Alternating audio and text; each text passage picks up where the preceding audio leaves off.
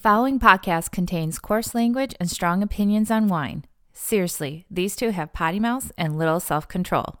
Listeners, you've been warned.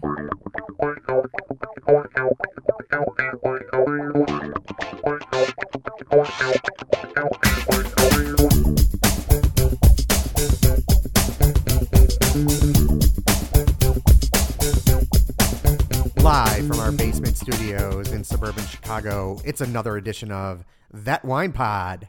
My name is Pete, and sitting across from me, the Frappato freak, Vino Mike. Oh, we're getting freaky today. I, I, I was a little hesitant because of the Greek freak uh, up in Milwaukee. Who's Uh, that? It basketball player, Greek guy. Oh. that I can't pronounce his name. Oh, that that I didn't realize his his nickname, the Greek. I'm a little out of tune with the NBA Yeah. these days, like in in terms of at least the maybe the nicknames going on. But yeah, I'm not Greek, so I can't be the Greek freak. But I am ready to get my freak on on this bottle of wine we got here today.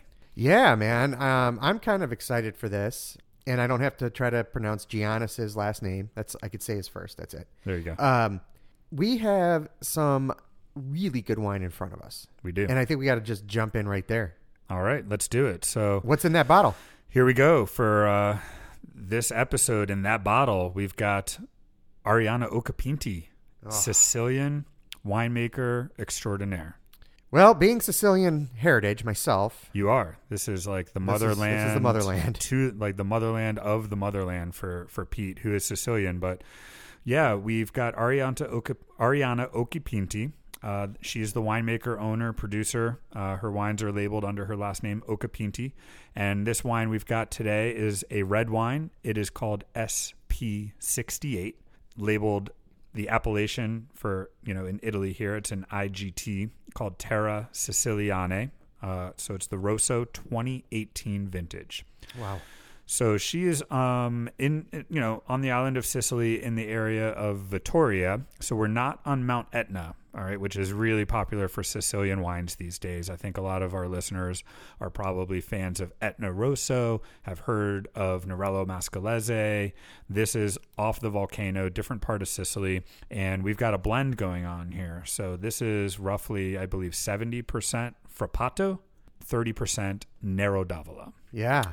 So nice red blend. She makes some straight frappatos, which are absolutely gorgeous. That I particularly love, love, love. I call them lunch wines because they're just so light and easy to drink, and uh, you can really enjoy a bottle during the afternoon and still totally function the rest of the day. They're they're kind of low alcohol, but big on expression and flavor. Yeah, and I think that's what's hitting me here. For such a, I mean, it's like th- this one's only coming in, clocking in somewhere between 11 and 14 percent alcohol, according to the label on the Yeah, front. Yeah, and here we are in Sicily, right? Like Right. like hot, warm, you you would think, right? Like warm climate, hot, big, ripe, powerful wines, but yeah, this this is labeled as 12.5 on the front. On the back label, which is the front label, and we'll talk about one of these that one of these days, um, it is 11 to 14% is the range. So it's Yeah. under 14%. Yeah, I mean, this is one that is a Vino Mike clean off the microphone acidity. I mean, this is high acidity, juicy, but not in that ripe way. It's almost like tart Yeah. plum skin, like uh, a, more of a tart red fruit to me uh, on on this, right? Without a doubt. and uh, I don't know. There's something so elegant about it, but yet mouth filling and satisfying. Like it's it's not huge, like weight, full bodied, but it's just explosive or voluminous Yes. um, in terms of the flavor.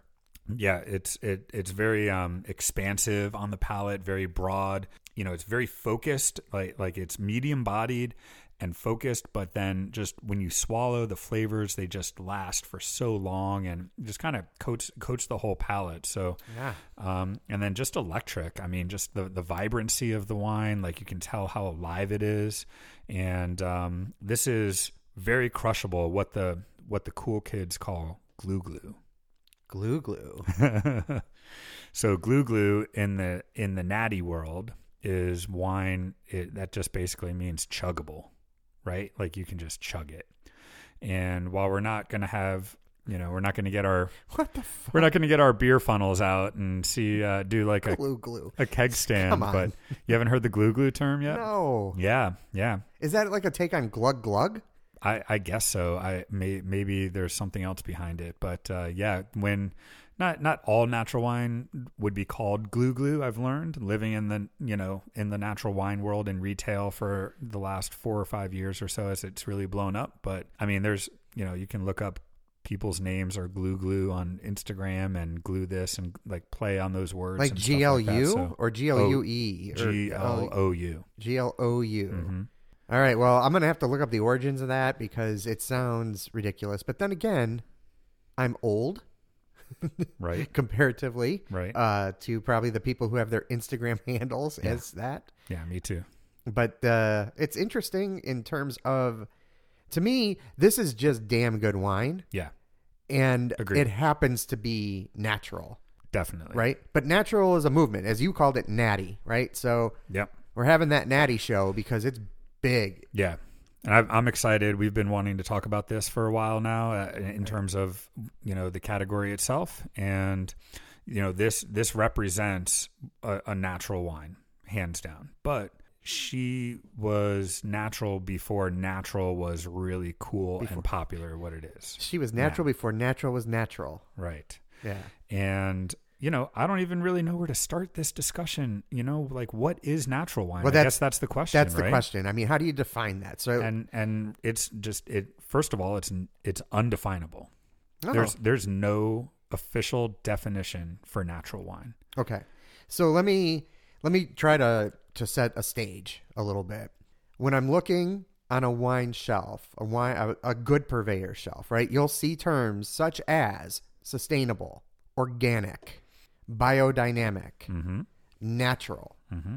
Now, to me, sustainable is one of the, the main goals of farming, period. Right? You, you've got to have sustainability or your land won't be fertile and therefore your crops don't don't happen. at least not for long Right. probably Right. right Yeah, and people that have been doing farming for millennia, I would assume, have figured this out, right? and sorry to interrupt but are you are you referring to just farming like agriculture in general or Yeah. wine like vines and wine grape growing No, just in general. okay Right? I mean, in the I, I think that this is kind of where we overcomplicate things sometimes.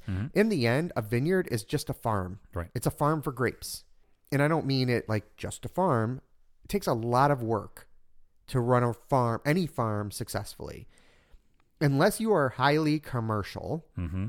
And don't give a shit about anybody but yourself, you're going to baby the land because the land is what's giving you money so that your family can live. It, yes The sustainable farming practices came along because you, as a farmer, needed to be sustainable, right right? right To sustain a living. I find it interesting that we talk about sustainable practices today in farming because they've been doing this for a very long time. We all learned about crop rotation in some class in school back in the day, right natural sciences or Right. whatever. So they've been doing sustainability for a long time. To me, if you don't have a wine that's sustainably farmed, it's weird. right I'm not sure who isn't doing sustainable farming, even at the biggest levels at this point. Well, you know, there's the conventional and processed wines out there. I, I'm I'm not an expert to speak. Go ahead. From a farming level, I'm talking. Okay. I mean, the, the, pretty much everybody's doing some sort of sustainable farming, or else the land would literally die. Like it wouldn't be fertile anymore. Yeah, I guess I that's a, I keep saying fertile. I guess that's a loose a loose definition when we're Yeah. talking about sustainability, Right. right. Like it could be a lot leaning a lot closer towards true organic and a lot closer towards plenty of pesticides and artificial man-made you know, chemicals and what have you to Right. that that are you know lend itself to keeping the vineyard going and pushing towards a higher crop maybe or something like that. Yeah, I guess my point being that you can be sustainable and not organic, Correct. and but You you, can- not be organic and not sustainable. You can be organic and not organic. You can be organic and not organic, right? And what I'm what I mean by that is now we're talking about certifications, right, right? And do you want to if you are farming organically, just farm organically. Now if you want to have that on your label or be certified as an organic farmer, now you have to fill out some paperwork, right? Go through a process. Jump through some hoops and go through a process. Yeah, and old world wine. I mean, old world vineyards. A lot of them are organic because that's just what they've always done. Yeah. Part of the problem that I've talked to some of the farmers about are one, they don't they don't want to pay the money to be certified every year. Um, they don't want to have to worry about what their neighbor is doing because some of their points have been, hey, I'm organic, but my next door neighbor isn't. And what if some of their pesticides, just with normal, you know, ground flow, end up in my vineyards, and now I get tested and it doesn't work out? Like, Yeah. that's ridiculous. Of course, I'm doing everything that I can. Yeah. And then it goes to, so then the next, uh, so organ, organic, again, I think that everybody kind of gets, right? It's just not a lot of pesticides and some other things in your vineyards, right? Yeah, absolutely. Just staying away from chemicals in general. And real quick, one story I heard in the wine world, one of the first organic farmers in France, um, it's a, a producer in Burgundy in the Macon called Guillot-Broux. And the whole story of why they turned organic is after World War II, when the I, you know I don't know the son, whatever he was at the time, came back from the war to his family's land, and they were going to get back into, I guess, regular life, if you will, after you know nobody's trying to bomb your vineyards and your house anymore and things like that. Right. Um, he deliberately did not want to use any chemicals because it directly reminded him of the horrific shit that he saw firsthand on the lines fighting in World War II. You know what I mean? And it, it wasn't a choice of like, I'm going to form, farm organically because it's this um, cultural thing or, you know, this righteous thing. It was like, I can't be, I like, I'm, I'm traumatized after war and I don't want any of that shit around me ever again. And so they just farmed organically going forward. So I mean this and this is in like what the four, late 40s maybe 50s so we're we're talking like the last 60 years organic in wine farming winemaking starting to come around and actually be something that people are talking about. Yeah, that sounds like a great story. I'm not sure I buy it, but No? no, that sounds like one of those legends that a winery makes up to have a cool story. All right. Well, Well, it happens in Europe all the time. yeah. I mean, I've toured enough in Europe to get plenty of stories that, I mean, you're just looking at them going, uh, really? Like, it sounds good, but I just, I don't know. I'm, I'm not buying that one. Unless, unless uh, I'd have to see some proof. Yeah, that's right. I'm a skeptic. It's okay. you know, it's a good story, though. Yeah. I mean, I, I guess the, my problem with it is organic was the only way to do things for way more time than we've had chemicals. So I think that the natural state of order for most farmers was always organic. And they would use these chemicals kind of when they had to in a vineyard setting. I think that other large crops may have been a little bit different.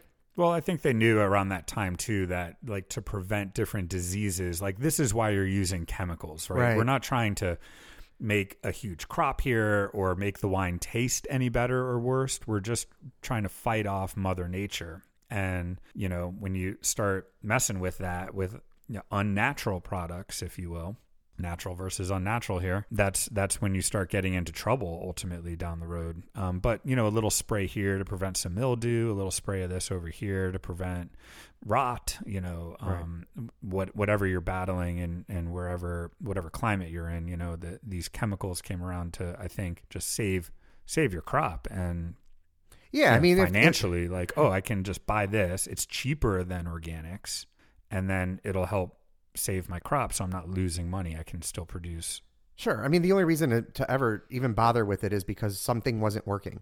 Right. Right. So, I mean, I get it. Something natural can't always combat the d- disease. Like now you're going to have to take your lumps, right? yeah So now, then you've got biodynamic. all right Now, biodynamic, I will admit, I to this moment, I don't get. all right well let me let me first start off by telling you that today God. So this is the biodynamic calendar, We've which is got- different than biodynamic farming. Right? We've got the biodynamic calendar because I we we were definitely going to talk about biodynamics Yeah. today, but um, yeah, today today's a leaf day. okay. So what the hell does that mean? What the hell does that mean? Well, we we can get into that in a second, but I think this wine is first of all tasting amazing right now. Yes. And according to the biodynamic calendar, a leaf day isn't the best day to to taste your wine. But um, what this is, let's let's go through this really quickly here. All right. So this this biodynamic calendar, it it started based off of well, in the wine world, it was Rudy Steiner in Austria in like the 20s or 30s or something like that. In uh, just in agriculture in general, first of all, here here check this out: when to drink wine. An introduction to the theory. The Oh. theory Okay. right? So we're we're already like, you know, this isn't scientific necessarily, right? We're talking about a theory. But this is a, a like a gardener and a farmer, Maria Thun, um, who writes like an almanac, basically a, a, a yearly almanac for gardening and when to plant and when to harvest and and things like that. It kind of came into the wine world based on like when when to drink wine based on like the phases of the moon um, and things like that. So now we're starting to get into biodynamics, which has to do with phases of the moon, uh, what constellation the moon is living in, and and things of this nature. So it, it starts getting a little bit voodoo, if you will. But there's a lot of winemakers that practice biodynamics. Here we go. The best days to drink wine are fruit and flower days. So there are four main days fruit, flower, leaf, and root that represent the vine, the plant, the roots of the vine, the leaves, um, the, the flower, and the plant. You know, of course, it says that it doesn't mean you can't drink wine on other days, but you might like to drink your best wines or hold an important dinner party on a day that will show your prize purchase off to the best advantage. It doesn't matter whether you believe in the theory. After all, scientists once believed that the sun revolved around the earth. What matters is trying it for yourself and seeing how well it works. You know, this is kind of an introduction to biodynamic and and uh, you know biodynamic wine and what it is. So you know, you you basically have this calendar based on where the moon is and uh, in what constellation it is. So, like the signs of the zodiac, um, the moon passes through these constellations, and each constellation is associated with one of the four elements of earth, air, fire, or water. And so they literally, like growers, pay attention to the phases of the moon and what kind, if it's in the root, fruit, leaf, or um, flower phase, as to like what to do in the vineyard, basically. Does it ever explain why? I guess that's where I uh, get stuck on this, right? So fine, you you've decided to become a biodynamic uh, vintner, and you go through, and then you make this great vintage of wine.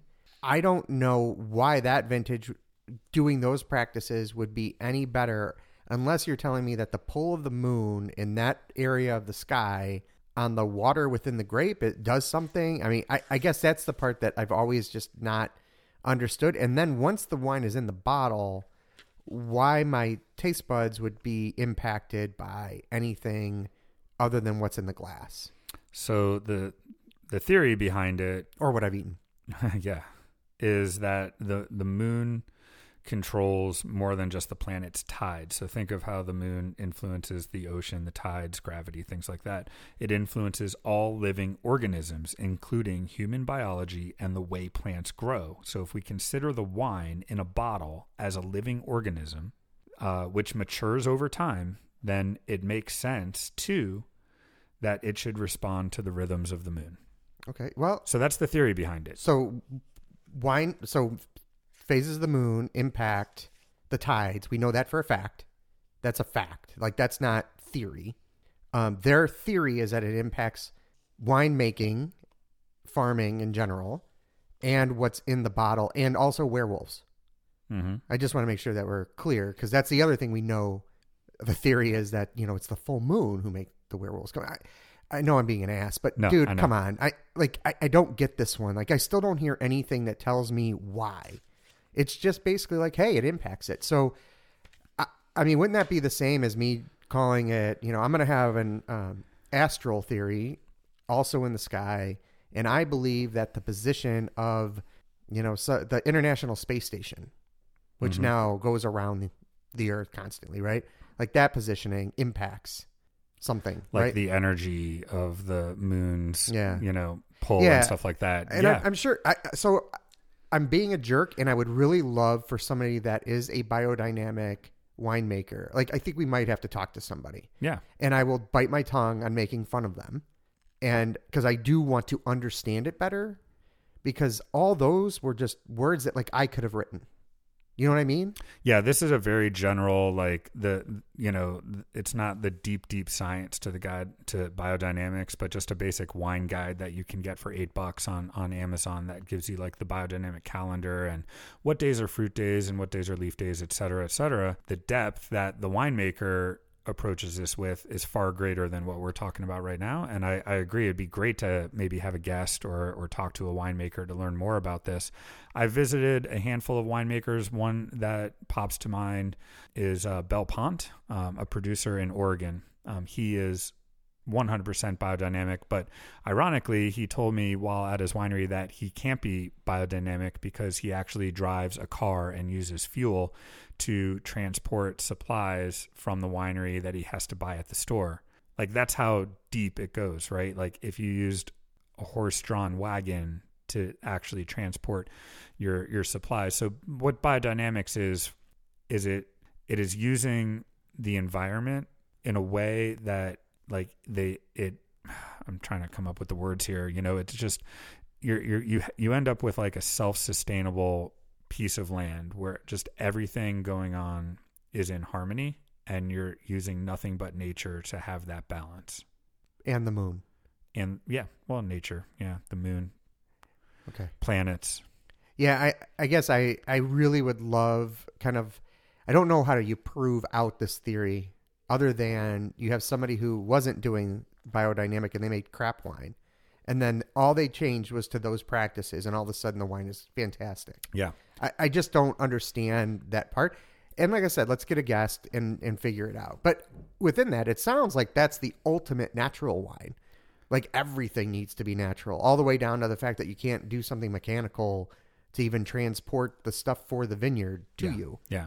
Right. Yeah. So then how do they so natural wine doesn't have some sort of strict definition around it. It doesn't have a strict definition. Is there Um, any kind of governing bodies to calling yourself natural wine? There's no governing bodies. You you can be officially certified biodynamic. There are organizations that do that, and of course organic. But there's nothing that makes you officially and sustainable.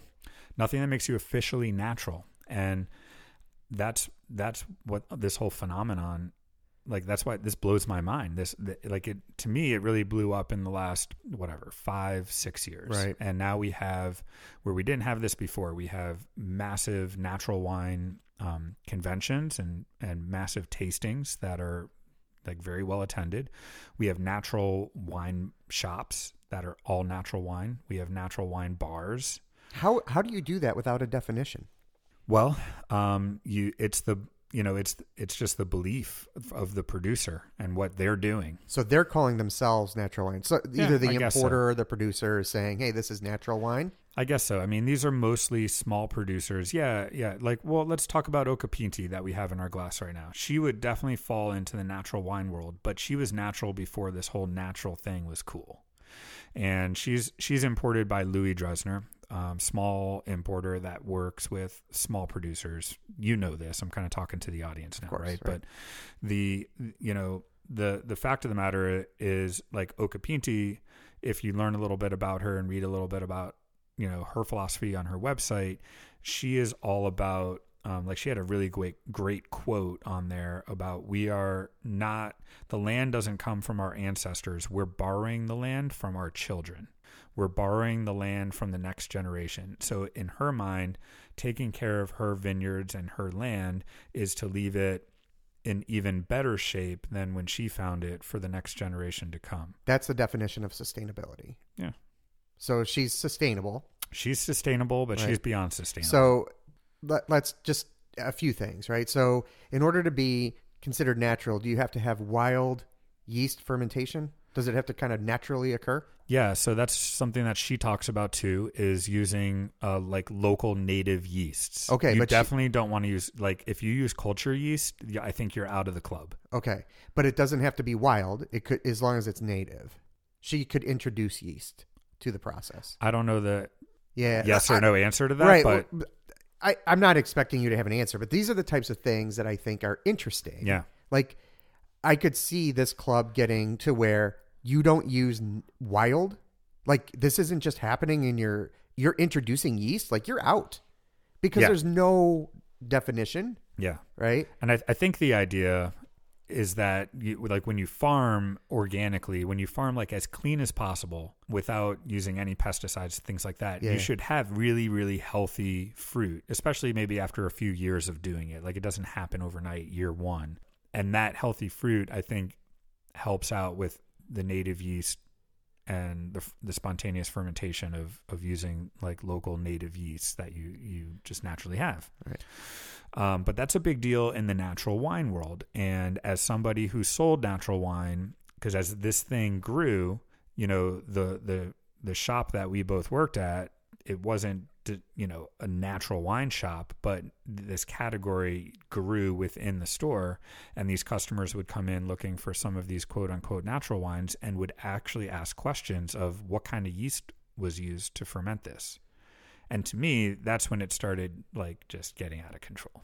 Aren't, aren't, I mean, aren't there just a, a bunch of traditional producers in Bordeaux and Burgundy that have just done this naturally Yeah. Forever? Like Sure. this is just what they do.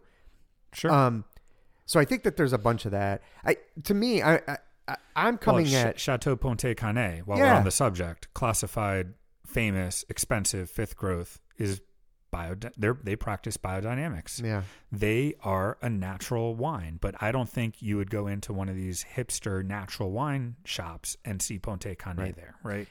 And that that it doesn't mean they have to carry it, but what I'm saying is it's so loose and gray, Yeah. and it's really confusing, in my opinion, for the consumer to navigate their way through this stuff. Well, I, I think that you're you're starting to hit at what bothered me about this movement, right? As somebody who was tasting wines, curating them for the public, being part of that team.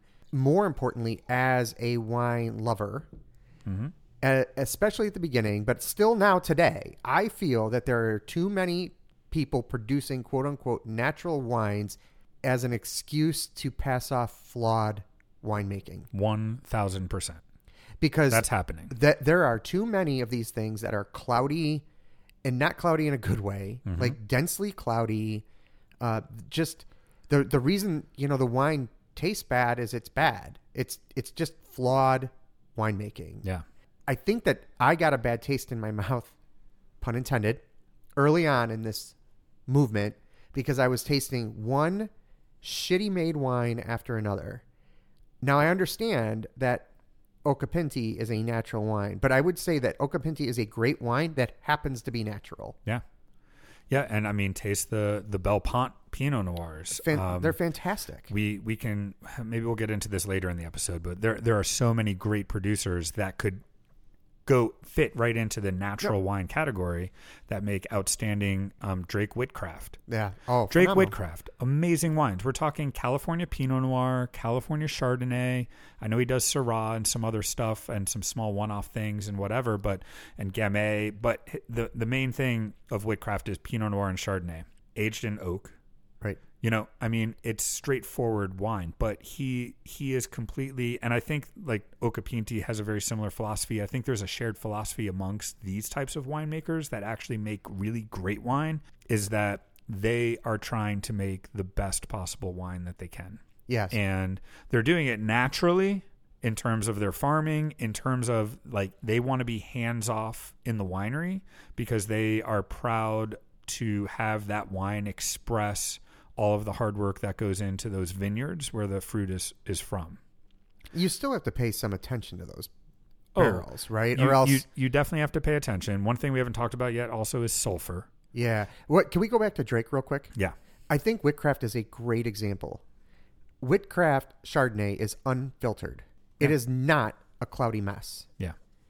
Versus other natural Chardonnays that I've seen that are unfiltered but are still a cloudy mess. Like there's some skill set that still goes into this. It if if I guess my what I'm trying to get at, Mike, is if natural winemaking was so easy, you and I could just go buy some grapes that have been farmed correctly, throw you know, crush them, throw them into barrels, and just let it go, and we be master winemakers.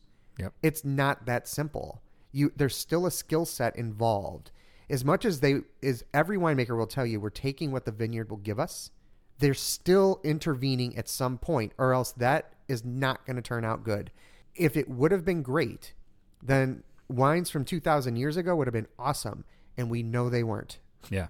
I think we got to be careful on romanticizing non-intervention because that that's not really what's happening and I think that it it diminishes the role that these great farmers and winemakers are making are are are kind of putting forth. And what's ironic is some of these producers are really just turning back the clock and doing things how their grandfather, grandmother, great grandparents did it when it wasn't a thing. You just this is yeah, we're going to you know, it's just normal, right? Yeah. And now it's become kind of this well, this trend. And it's it's just really difficult to navigate your way through it because you can taste a flight of quote unquote natural wine and have some be gorgeous, amazing, beautiful expressions of wine and others just absolutely taste taste like crap crapola. Yeah. So what about sulfur? And uh, yeah, so most of these producers are going to use as little sulfur as possible. I think if you're trying to make a great wine, you're you want to use as little sulfur as as possible to not impart any flavors into it. You don't necessarily need a whole lot of sulfur. And when we're talking about sulfur and wine in terms of quantity, even the most heavily sulfured wines out there, whatever they might be, are really low yeah, like- the sulfites are low. in terms of parts per million. Like if you're out there listening and you get headaches from the sulfites, Wrong. you don't. You don't. You don't. Maybe we can. I've got a great article on that. Maybe we can link it up in the show notes. But sulfur is a great. That would be a tangent, a whole nother episode. Um, but in the natural wine world, it, it can be shunned upon if you use sulfur, and there are producers that use zero, zero sulfur added. Now you can't. Fermentation creates sulfur. You can't have Right. zero Correct. in the finished Right, product, right. but you can add zero. And what sulfur? The purpose of sulfur is to preserve the wine Right. to help it age to preserve it. Um, if you don't use any sulfur, you can end up in a couple months, I don't know, whatever, really quickly, it can just taste like vinegar. And a lot of these wines that aren't sulfured, Yep. it tastes like vinegar At best. at best. like we have definitely tasted our fair share of some really crappy wines that Yeah. are just hard to drink, but there are people out there drinking them because the philosophy of the winemaker or it's cool to drink these things or you know, uh, just like a little bit of a rebellion type mentality of well, I'm not drinking the normal shit. I'm over here drinking this, you know, and it, it just comes down to tasting wine. And there are there are lots of good producers that make natural wine that are good quality wines. And you know, like one that comes to mind is a small producer in Oregon, Washington named named Joe Swick. Very active on social. Look him up if you want. But like Swick wines, they're some of the most delicious, drinkable, natural wines that I've ever had, and I'm a big fan. But he is very adamant, uh, like kind of you know, fuck the whole system, fuck you, fuck your points and your scores, and he doesn't care about that or like what the somms say or anything. He's just doing his thing, letting the wine speak for for for itself. He even has a new wine out called like you know 2,450 points or something. I, I don't have the number right, but it's this clear, like making fun of the whole system. And I get that, and that's cool. But his wines back, like, he, they back up the talk. Right. Where other producers, I mean, whew, they, it is just, I like, I don't want to name any names and bash individual producers, but there, there's some, some major problems out there. Like you, like you said, just flawed wine hitting the market Yeah. and oh that's not flawed it's natural no No. no fuck that it's flawed Right. you know Yeah. So I, I mean, I'm glad that we touched on this subject, right? Because I think it's an important one because people are talking about it. We have both been in the business a very long time, and are ourselves confused about all of the components that go into it. We don't know them, and that kind of tells you a little bit that it's unimportant. Now, if you've got some sort of philosophical or religious or health reasons for avoiding a, subs- a substance, well, that's a different story. If you're just looking, if you can have everything and you're good with it, as long as the wine tastes good, I'm not sure that it, it much matters. right So, but yeah, I mean, it, also don't shut your mind to them though. Because if Occhipinti is in a shop and it's under a natural section, you may pass it up just because you've tasted some flawed one, some flawed quote unquote natural wines. Be careful on that too. Right. Make sure that you trust your purveyor and the ask questions and make sure that you're tasting things And if something's flawed, I'm going to tell you, take it back to the retailer. Don't accept it at the table at a restaurant and take it back to a retailer. And if they're not going to take your bottle back, find a new retailer. Yeah, pretty if, much. If if the bottle's flawed, it should be okay, no problem. You know, and it, look, everything I've always done in the wine world, we take most things back because it's just so tough to understand what you're going to like. Mm-hmm. Um, but don't drink the whole bottle and then just bring the empty thing back. yeah. You know, don't be a dick about Yeah, it. and, and don't be a repeat offender, right. you know, on and on and on. But if you re- legitimately come across one that is like, well, this, there's something wrong with this, Right. Not like, uh, I didn't, I thought I would like this, but I don't. All right, you know, Yeah. maybe pour it for your friend that likes it, or just eat that one. But if there's something wrong, just, just bring it back. Bring it back. Yeah, absolutely.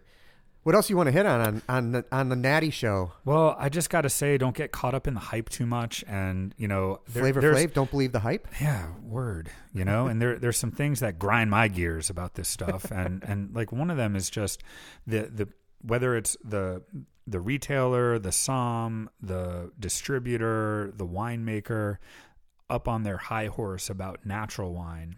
Like y- you've got customers coming in saying, "Oh, how much sulfur goes into this? Is this native yeast? Is this this? Is this that?" All for like drinking one bottle of wine.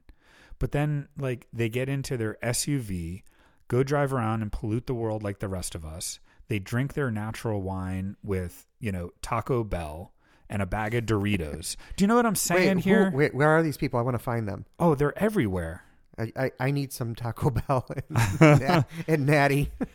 But I guess my point is, right, the hypocrisy is absolutely fucking insane with this category that you you don't get don't get caught up in sulfites and yeast fermentation. Get caught up in oh, Occhipinti is Louis Dressner. right. Look for some more Louis Dressner wines. Look for Kermit Lynch. That like these are these are importers that have been working with producers making natural quote unquote natural wine way before natural wine was a thing commend you to you know want to go explore this category and seek out these smaller producers. You know we're not we're not talking about mass produced wines when it comes to this category. There, there's just no mass produced natural wine. So by default we are talking about small family owned wineries and i think they're you know i think that's great and kudos and let's support let's drink small and support those but just don't get caught up in the whole natural movement and it needs to be natural that's all i drink is natural because it, it's really hard to tell to be honest Yeah, my favorite one is always I'm drinking organic wine. I'm like, thank God, because if you were trying to drink inorganic wine, you would be in some trouble. yeah I mean, yeah. of course, it's all in the end, it's all natural, and, right? and it's Um, not it's not binary it's not yeah it's not well that's natural that by default this is unnatural Right. no i mean it's just not the case you know? Like if if a mass produced wine uses chemicals in their vineyards to help make the grapes sustain their health to be able to harvest and or produce more or whatever it is you know then Well- the, that's what they do. But the the final product it doesn't necessarily taste bad or worse than a natural wine. It's again it's a philosophy. Yeah, I guess that's where I get hung up is if I, we keep picking on Arianna Occhipinti, but it's just easy because it's in front of us, right? So if if something is happening in Arianna's vineyards, and and the experts tell her the only way to save your vineyards is to spray this chemical. I would rather she sprayed the chemical, saved her vineyard, saved her livelihood, than everything goes away. Yeah. That's my opinion. I'm not sure what her her opinion would be. My my guess kind of it would be she'd probably try to just salvage as much as she could in a Yeah. natural way. But if it's going to devastate an entire vineyard, uh, that's an issue, right? So, Yeah. I mean, there was this little thing called phylloxera that devastates vineyards. And so they had to put American rootstock, which happened to be immune basically to phylloxera, in French vineyards and then graft onto that. That's an unnatural process, grafting, right? But we do it all the time in making new hybrid flowers and new, you know, grapes and and everything else. But in the end, if you've grafted, that's an that's unnatural yeah right? So does that disqualify you? You know, and I'm sure that a lot of this stuff is grown on rootstock that's not natural because that's the only way that the vineyards are going to survive because phylloxera will come and get you, yeah right? So the- these little nitty like nitty gritty points that that we're bringing up the, these are actual real conversations going on between a wine buyer like a sommelier or a retail shop and the distributor of these natural wines and sometimes they're basing their decision on whether to carry the wines ba- like it, it's so deep and particular now i want to be clear this is our ungrafted section. yes right exactly As long as the fucking wine tastes good.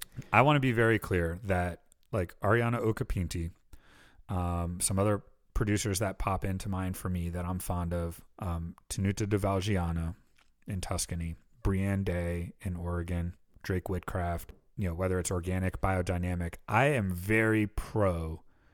I believe to make great wines, I believe that makes a greater wine. Like if you farm organically or even biodynamically, even though maybe talking about the phases of the moon and the constellations and all of that is sounds a little bit, you know, out there. I think that ultimately going in that direction is going to yield a, a better product that expresses the the vineyard more. And that's just me. That's what I'm into. You know, I want the wine to express itself and where it comes from and maybe a little bit of the personality of the winemaker. But um, you know, doing it organically, biodynamically. I'm all about that. What I'm not about is getting into the nitty gritty of, oh, Arianna, how much sulfur did you use in this vintage? I, I don't, I don't care. I trust the winemaker to make the best wine they can in the most natural, hands-off way possible to make a clean product. But to not drink something because of so much sulfur was added to it or the type of yeast, again, you're and you're gonna like have a bag of Doritos later when you have the munchies. You you know what I mean? Like, is every single thing in your life where you're making this kind of a decision on? But when, with wine, it, to me, it's a phenomenon Yeah. that this is even happening. Yeah, and I guess I just differ because I think if somebody is doing most things right and they happen to spray a few very safe chemicals onto a vine Sure. to to make sure that their yield stays up, I don't have an issue with it. I don't think it's gonna I don't think it impacts the line that much personally. Uh, My problem is if it's harmful. I mean, most of the the sprays in vineyards today have have turned to organic sprays, Yeah. and I mean, you know, but the people go all the way, right? They won't even put a lawnmower through the thing or a weed whacker, right? They've got goats that are, you know, eating the the shrubbery, and you know, they're Yeah. I, I that that stuff is great. It may That's or may the whole biodynamic thing, right? Like that's kind of what I was Yeah. trying to say. Like, oh, I've got weeds instead of you know spraying weed killer, I have goats eat it, and instead of you know, oh, bees or butterflies uh, have this effect of keeping these certain bugs away. So I have butterfly. Like, Yeah, no, I get it totally. I, I I hear you. I mean, I I'm not one that goes out and seeks this stuff out. If it happens to be that, that's great. Uh, but I couldn't tell you what the practices are on m- a lot, most of my favorite wines. Like I, I just don't know, and I just don't care. And I think that I'm probably in the majority because if people did care, then you know, barefoot wouldn't be selling millions of cases every year yeah, right? That's just the a fact of the matter, right? Yep. The, the the biggest wines aren't made this way, and so most people just don't give a damn. yeah, I don't give a damn just because I just I want it to taste good and not taste overly processed, yeah, right? And to me, overly processed doesn't taste good. To other people, it does. yeah. So And in, in the wine world, it's uh, this is niche. yeah, and there's lots of producers that farm biodynamically and would fall into the natural category, but they don't want to sell their wine based on those merits. They want to sell their wine because it, It tastes- tastes good. tastes damn good. Yeah. Well, in the end, that's what we want, right? Yep. Awesome, man. Anything else to to close it out on on the natties? You know, not not right now, but I, you know, I do have so much more I could get into, and I, you know, we'll see. Maybe there'll be a, a Natty, natty, natty yeah, two, natty part two. Um, I could see that coming along.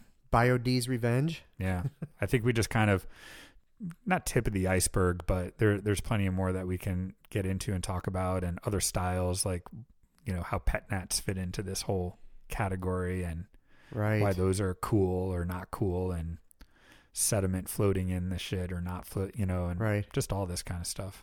All right. Remember, life is short. Get out there and drink what you like tonight. Thank you for listening to That Wine Pod. Connect with us on Instagram and Twitter at, at That Wine Pod. and we are That Wine Podcast on Facebook. Also, check out Mike on Instagram at Vino Mike, and Pete is at Fat Man Stories. Please subscribe to That Wine Pod on your favorite podcast app and leave a review for us on Apple Podcasts. It really helps the show.